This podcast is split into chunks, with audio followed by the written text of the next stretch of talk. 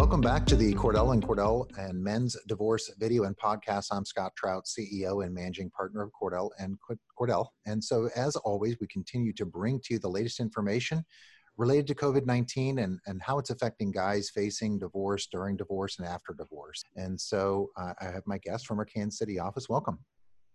Hi, thank you. Today's topic, uh, something we haven't discussed in the 12 weeks that we've been doing this, is how do you really prepare for that first meeting with your attorney? And I think that's an essential uh, topic to talk about because I think it's overlooked by many. You schedule an appointment, you walk in the door, and then see what happens. But I think it's a good investment. And we've talked a lot about uh, scheduling consults with your attorney, and it's probably the best hour of your time. But now let's talk about how to get the most out of that hour. Uh, but before we do that, obviously, I want to talk about this is not to be taken as an attorney client relationship. I always give that caution. It's not legal advice either albeit I'm licensed in Missouri, and so is my guest today. Uh, but you know, I don't want to make sure that you, you really get that uh, consultation scheduled where your facts and circumstances can dictate the direction of that conversation, and it will often dictate how that advice is given to you. So obviously, we're available. Uh, you can contact us at 866 Dad's Law or check us out on the web at cordellcordell.com. We're available for in person. We're available in terms of where appropriate uh, for health and safety considerations but we're also available virtually using Zoom, as we are today, and via telephone to have those consultations. So, uh, as I've done uh, nearly every day over the last 12 weeks, we've talked about the importance of scheduling that consultation. For guys listening and watching right now, we know you have a lot of questions. This is really just meant to guide you in preparation for that consult, which is really appropriate to talk today about. And so, that's one of the things I think is important. Also, tune in on Thursdays to the virtual town hall where we talk a lot about um, the issues affecting COVID, but in greater detail. But you can log in, ask questions of the panel, and get your answers live. Uh, so make sure to tune in on Thursdays to the virtual town hall. So, you know, one of the pressing questions, obviously, every time I do this is what's going on in the court system? Uh, how's things going? Can they e file? Are they having Zoom hearings? It varies, I know, county to county, city by city, state by state, and even regionally, as, as we've talked about. And, and, you know, our viewers here have heard about San Diego and New York being restrictive, and San Francisco and Miami. Uh, and if we get more towards the center of the universe, which is the Midwest, we, we tend to be a little bit more relaxed. But what's going on in the Kansas City? So I'm licensed in both Kansas and Missouri, and I will say it's a little bit different on each side of the state line. We've really seen a lot of county by county specific um, kind of limitations. Mm-hmm. And my understanding part of that is that each county is responsible for its own technology that it has in place. So some counties that have invested more heavily in that are able to, um, you know, jump up and get going with um, virtual hearings via Zoom or by telephone and things like that. Whereas some other counties haven't really been able to implement that. Um, on the Kansas side, um, for example, Leavenworth County hasn't really been doing anything except for true emergency hearings. Whereas, um, you know, Johnson County is, they're having all kinds of hearings by Zoom, um, they use a program it's called BlueJeans, which is essentially like Zoom. Um, Wyandotte County's been handling um, hearings very similarly. Jackson County on the Missouri side has um, definitely jumped in with the um, virtual hearings or the or the telephone hearings. Um, you are still able to move forward with orders of protection. They are having those in person. they are being handled a lot differently because of the security protocols. Um, I went to Platte County last week for an order of protection, and my client had to wait outside until it was time for our case, and we all wore masks and um, had to get screened, health screening on the way in. So, um, you know, it, it's looking different, but things are moving forward. Uh, I think trial dates are going to be the things that are maybe most impacted in terms of being pushed back. Um, but I do, I mean, absolutely, you can get stuff on file. Um, you can get your judgments approved. You can get orders going through. Judges are still checking the electronic filing queues. Um, so you can absolutely still get stuff done. Uh, and definitely, I wouldn't wait um, based on thinking that yeah. uh, you can't get those things done because you can. Yeah, that's good news. I mean, I think early on in COVID nineteen, we were I was talking with uh, Kim Grave, Cordell and Cordell up in Buffalo, and things there was no e filing, there was no filings being accepted, no Zoom hearings. It was just shut. And I think that was the perception of guys around the country, you know, New York being the epicenter at some point. Uh, they thought that that was the case. But obviously, the message we're trying to get out every day, every week is hey, things are ready to be taken. You know, we can file things, get you in the queue, get you in line. And then that kind of just transitions us to the today's topic, which really is the importance of preparing for your meeting. Uh, it's very different than let's say you know a doctor's appointment where you know you have an existing issue let's just call it your your leg hurts and you you say hey i want to come in because i got this. You, there's really no preparation needed. You walk in and the doctor asks you a bunch of questions. This is i think entirely different and we want to make sure that the client who comes in uh, you know they're going to spend some money for an hour consultation. We want it to be a very valuable very productive uh, meeting and guys have questions and i mean that's evident by the virtual town hall where we have a bunch of people log on and ask a lot of questions. I mean, I, I get it. And so maybe that's the first place to start is, you know, schedule the consult. But in advance, um, Laura, don't you think it's important guys start creating a list of their questions? Like they want to know what's going on. They want to know how the system works. They want to know what the law is. Is that important? Come in with a actual written list of questions. I think that that is very helpful. Um, you know, some people may think that they know about the divorce process because they've heard from other people. Um, I will tell you there's a lot of, I've, I've experienced a lot of misinformation from people during initial consultations. Um, but um, certainly coming in with your list of questions and things that you want to know, um, we're going to be able to talk specifically about your um, issues and the issues that are important to your case. Uh, I really think it's helpful to sit down as part of that question process and kind of make a timeline of the events that have led you to coming into my office. You know, um, what events have led up to this, you know, to you seeking a modification of your child custody? So, what issues have been going on? What conflicts have you had? You know, if you're seeking divorce, what, you know, general things have been going on? Um, because that really helps distill and consolidate um, your your events into um, something that can fit into our into this time limit that we have um, in an initial consultation. And it's also extremely helpful then once you retain counsel that you have this already going. And it's an easy tool for your attorney to reference and say okay when did that happen? Okay i've got this list of events important events yeah. which can you know be the foundation of a motion to modify or something right. like that. Mm-hmm. Timeline is so important. Sometimes, you know, the seminars I give uh, and in the evenings with guys, you get a room of 100 guys, we talk about the little details. Uh, mm-hmm. Those matter. And especially even to doctors, little details, little symptoms, those matter in terms of their interpretation and their analysis and their ultimate, you know, advice. And I think uh, you know, timeline is critical. I think that's a huge piece of the puzzle to understand what's been going on for how long, when, where, what, why, right? But I think also important is interesting. One of the things I think guys they try to understand it's a very private thing and and sometimes it's embarrassing sometimes they just don't they want to get a feel for the attorney but on, like for example on our intake sheet i know we ask for income uh, and a lot of guys want to leave that blank but i can't express enough how important it is for us to have an understanding of the whole picture for us to be able to give advice about perhaps child support or spousal support uh, or ability and attorney's fees. It's that income, but more importantly, I think it's also important for guys to prepare, and I think you'll agree, assets and debts, right? Come in with something, a list of things you can really get, you know, let's say, hey, lawyer, here's everything we own, because I'm going to ask that question anyway. So having it prepared in a spreadsheet makes life easier, more efficient during that meeting, don't you think? I think so, absolutely. Um, you know, especially in the case of divorce, um, you want to get your arms around what's in the marital estate early um, so that you can start gathering that information. So, making a list, you know, I own this house. Um, this is approximately the value of my home, you know, maybe the last tax appraisal. This is a recent mortgage, mortgage statement that shows how much we owe. So this is approximately how much equity we have. This is our vehicle. This is the Kelley Blue Book value. Here's how much we owe. Um, and just going through each and every one of those. And kind of as you do that, also, I think it's a great chance to say, you know, my wife may have um, a retirement from her prior company. I don't really know. Um, I don't, you know, and so you can kind of put some question marks in there if there are things that we need to start looking for in discovery and looking towards the future.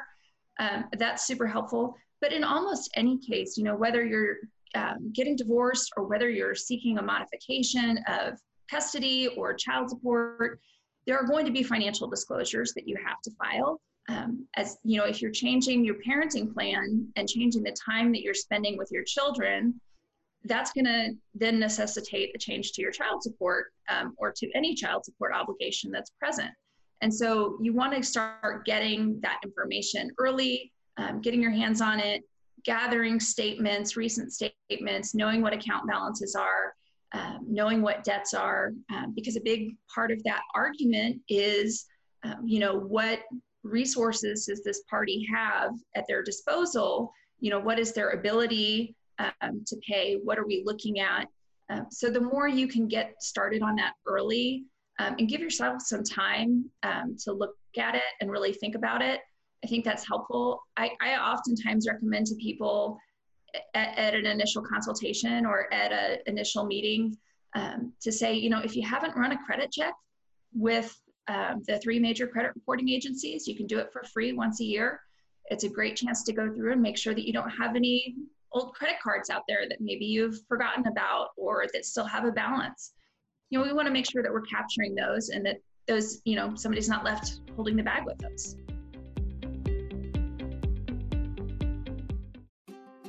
For some dads out there, the coronavirus pandemic has become a pretext to limit access to their children. Other dads have been pushed out of key decisions affecting their children's lives. If you're one of those dads, Cordell and Cordell is here for you, as always, but with expanded services. We can meet you in person or by video conference on weekdays, evenings, or weekends. Our goal is to step up our service to meet your needs now.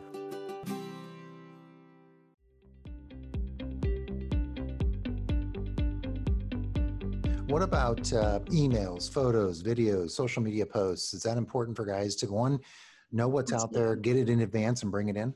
Absolutely. Um, you know, correspondence between the parties is so helpful. Uh, you know, when we're especially when we're talking about um, any issues involving child custody, you know, we're going to be looking at um, you know the communications of the parties, their ability to co-parent um, their relationship with one another. Uh, if there are issues that the parties have, um, you know, maybe there are references to substance abuse or mental health issues or things like that. And it can be really difficult to know what's relevant and what's not. I want you to bombard me with information at the beginning of the case and really front load me with a lot of information so that I can go through um, and I don't want just a screenshot of one text message. I want to be able to put that text message into context of the conversation yeah. um, because otherwise, I think things can sometimes get twisted. Uh, and the opposing party may try to twist things with just one screenshot. We want to make sure we're ready to be able to show, you know, this is exactly what happened and this yeah. is what was said. And, um, you know, I think kind of hand in glove with that is we are seeing so much social media, so much email, text message, voicemails. I have parties who um, their ex records every conversation that they have or every exchange um, that they're having, and they literally have a video or audio of everything. Um, so I think it's just really important to be aware of those things. Um, and that kind of, you know, we talk about preparation, but we also kind of want to start talking about like protection in your case and moving towards that um, you know, making sure that as you're continuing to have communications with the opposing party, um, that you're thinking about if this winds up in front of the court, if this winds up in front of the judge, is what I'm saying going to be interpreted positively? Is it supporting of co-parenting, or is it going to be negatively viewed? And you know, really kind of trying to adjust your tone, um, making sure that you're not posting things that are inappropriate on you know any social media site this isn't the time to air your dirty laundry about your relationship or your um, you know your unhappiness with your with your ex at the same mm-hmm. time you don't want to be deleting going back and deleting posts but th- if there are posts that are concerning we need to see those so that yeah. we're prepared to deal with them because i guarantee you the other side's going to bring them up in court um, and have those and try to make the most of them. So yeah. we, we definitely want to make sure that you're bringing all of those in at the beginning, um, but that you're also starting to think about how you're presenting yourself um, during those communications as you move forward. Yeah, I've talked to, I mean, ad nauseum about uh, social media. I was on Dr. Phil as the, the expert of the day, talked about social media and how it, it, it really is. I can tell this. I just said this in a virtual town hall, I think five weeks ago. There has not been in my 27 years of practice one single case where I've used social media posts to my advantage that my clients posted, right? I've not used a post, a picture, a status update, a profile pic to advance my client's case it's always been used against my client or against the other side. So I think that's the point that you, the perspective that guys should be having based on what you said is yeah. it's not there to help. It's really only going to hurt. And mm-hmm. so you just have to be very cautious. I always suggest just get off social media, um, take a break. It's always good, you know, and, and it's almost refreshing. You know, no matter if you're going through divorce or not, it's refreshing to take a break from social media. Yeah. It's overwhelming and mm-hmm. it's um, too enticing and it's too easy to make a mistake. Yes. So, you know, one of the things um, I think is important, once your input, obviously, is goal setting. Is that something guys should at the first meeting come in with, or maybe wait? Should they bring in goals right away? I think it's important to start thinking about your goals right from the very beginning. Um, you know, people have a wide variety of goals in any given case. Um, some people are come in and they say, you know, I just want to get this done as quickly as possible. Um, some people come in and say, you know, it's really important to me that we remain amicable. Um, I want to make sure that, uh, you know, I continue to have a good relationship with my kid's mom. Um, some people come in and say, you know, it's really important to me that I have 50 50 time with my kids. Like having parenting time is the number one thing. Um, I have people come in and say, uh, you know, I've got this pension. I really want to protect my pension. I really want to protect this particular asset. I want to make sure I get to keep the marital home. I want to make sure that, you know, whatever happens in this division, and you can have more than one goal in any particular case, absolutely. But that's definitely going to change how, you know, some of the things that we're going to talk about in an initial consultation. Um, you know, if you're really wanting things to move quickly or to be amicable, you know, we might be talking more about things like mediation or conciliation. Um, to try to work out something that's going to be more quick, especially in light of the COVID court closures, you know, things that are going to be able to move you through that process more quickly. Um, you know, whereas if you have other goals, that may change um, what we discuss and how we talk about the factors the court is going to look at. You know, most states are using the best interest of the child test, um, the factors that they, as they're specifically listed, um, vary from state to state, but um, all kind of seem to have the, the same general emphasis. Um, and then, you know, we're talking um, fair and equitable division of assets and debts. What is that going to look like? Um, what is there to offset? You know, is there going to be spousal maintenance? Is, mm. you know, is your goal to keep there from being spousal maintenance? Can we talk about strategy for how you know, we might be able to do that, you know, maybe yeah. a lump sum payment or something. I mean, there are a lot of different options that um, are out there and, and we can get creative and outside the box and, and kind of start talking about what that might look like right from the very beginning. Yeah, I think the goal, the whole notion of goals is important. It does form uh, mm-hmm. the basis of that conversation, the basis of the initial advice and the strategy. And not, not to say that goals can't change over time, and they should. I think there's always an opportunity where you should re examine the goals that you set based upon how the case has progressed, the facts that have come out, and maybe they're too aggressive. I've always said that in COVID 19, if you're you know stuck in the middle of filing, you're about ready to go to trial, now's a really good time to reanalyze the goals to mm-hmm. determine should I adjust them in order to get things finished? And, and so I think that's a huge point. And so I think to wrap things up and we talk about the consultations, almost circling back, and I think you mentioned it a little bit and alluded, but to kind of end it, I think a good way for guys to end is talk about the little things, the facts that they think don't matter. You know, in my seminar I give in the evening, I talk about the doctor versus lawyer relationship and how clients or patients and doctors, patients often uh, emote and they give every little potential symptom to a doctor because they think it matters. And that's the same relationship that it should be or should exist with uh, attorneys and clients. And yeah, I was thinking of this analogy during COVID 19, and that is uh, if you've noticed that interestingly, doctors have seen that you know patients may present with a fever, uh, body aches, flu-like symptoms, uh, a cough, But one things they noticed that were reported was a rash on their toes, right? Something so um, innocuous and small that actually tends to be an indicator. Yeah, you've got COVID nineteen, and that to me is exact uh, example of what matters in family law. It's the small stuff, the things that you think don't matter, oftentimes do, and most of the time, guys don't give it because they're embarrassed, right? So don't you think? I mean, it's every fact matters, and let us decide if it's irrelevant Absolutely. or not. Yeah, absolutely. I think um, that's really why to, you know, before you even come in for that initial consultation, to sit down and kind of create that timeline. And that gives you time to think about it and um, go through and, you know, maybe go back through text messages and emails and things like that to kind of put all of that together. Um, you know, make sure that you keep it organized um, for your attorney because that's going to make it um, easier for us to digest and look at. Um, but th- those things are uh, definitely going to be needed early on in your case. And depending on your jurisdiction, I mean, uh, I know in some jurisdictions, I mean, you can have a hearing for temporary orders and it might be, you know, you might get three days notice.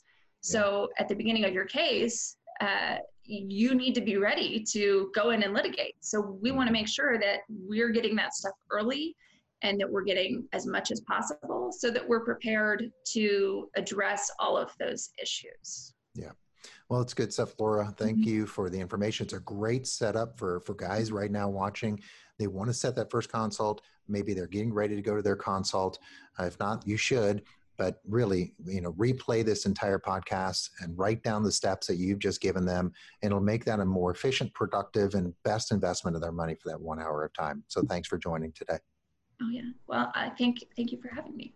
Great. So continue to tune in to our daily podcast where we're going to talk about issues just like this, things that are answer the questions. Remember, in week one of COVID 19, we started saying, What can I do? What should I do? And what must I do? And I know Laura just gave you advice and uh, in terms of tips on what you to answer all three of those questions. So continue to tune in to the daily podcast and then tune in live uh, to our virtual town hall on Thursdays. Again, you can log in, ask questions live of our panel if you want. Otherwise, you can just submit a question. It'll be given to our panel, but you can get answers uh, during that virtual town hall. So again, if you want a consultation with us, you can find us out on the web on CordellCordell.com, or you can reach us at 866 Dad's Law. You can schedule telephone, virtual, or in person where appropriate. Until next time, have a great week.